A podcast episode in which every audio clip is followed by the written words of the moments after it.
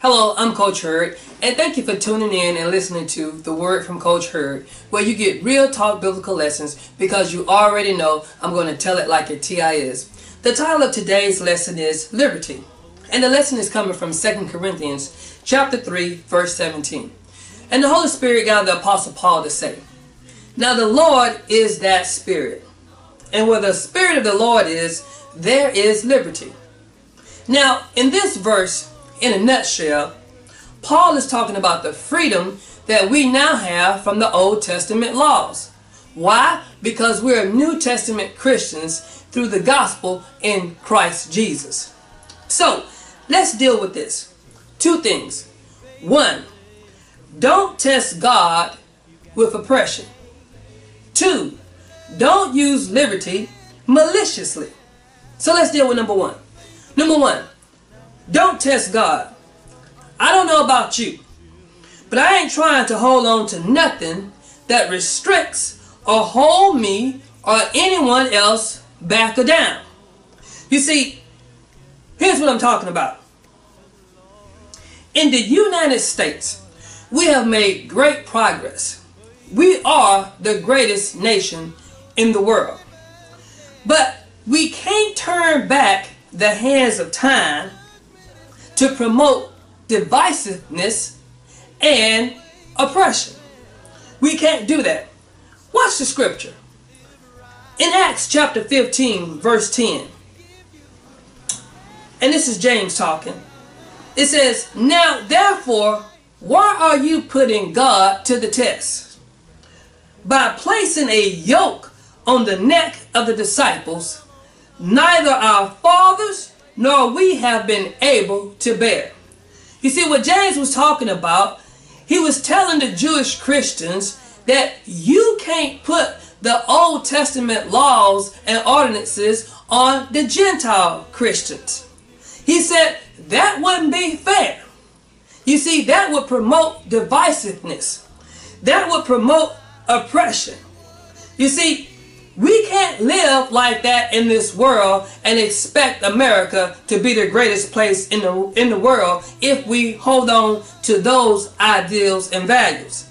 So, here's what we need to understand. In Christ, everyone has freedom, which means we are free from bondage, divisiveness, and separatism. See, so all means all.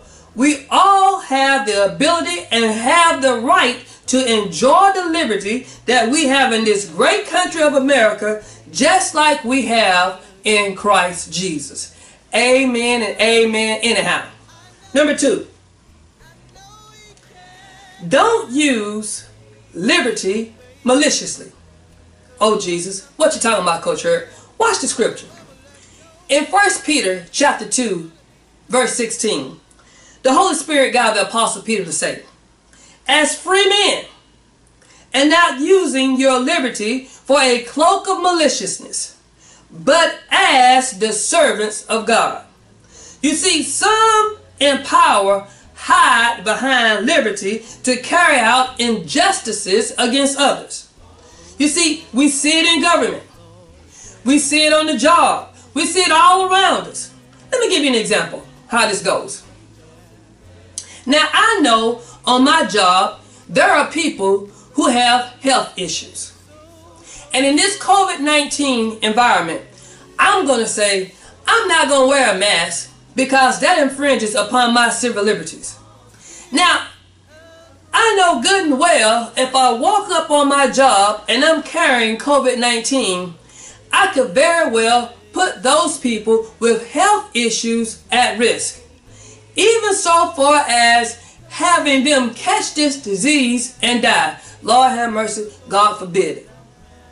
But, you see, when did my civil liberties give me the right to infringe upon someone's health, the well-being of others? It does not.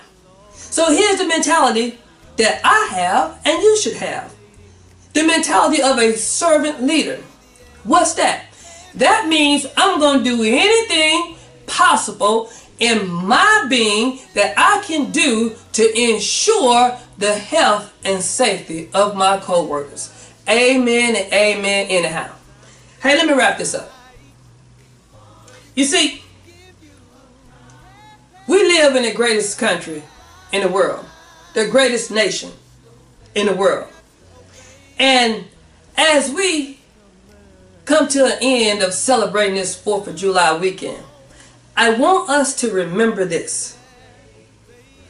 We have to ensure that everyone in this country have access and the right to civil liberties that everybody should have and they have the absolute right to have liberty in America as well as in Christ Jesus.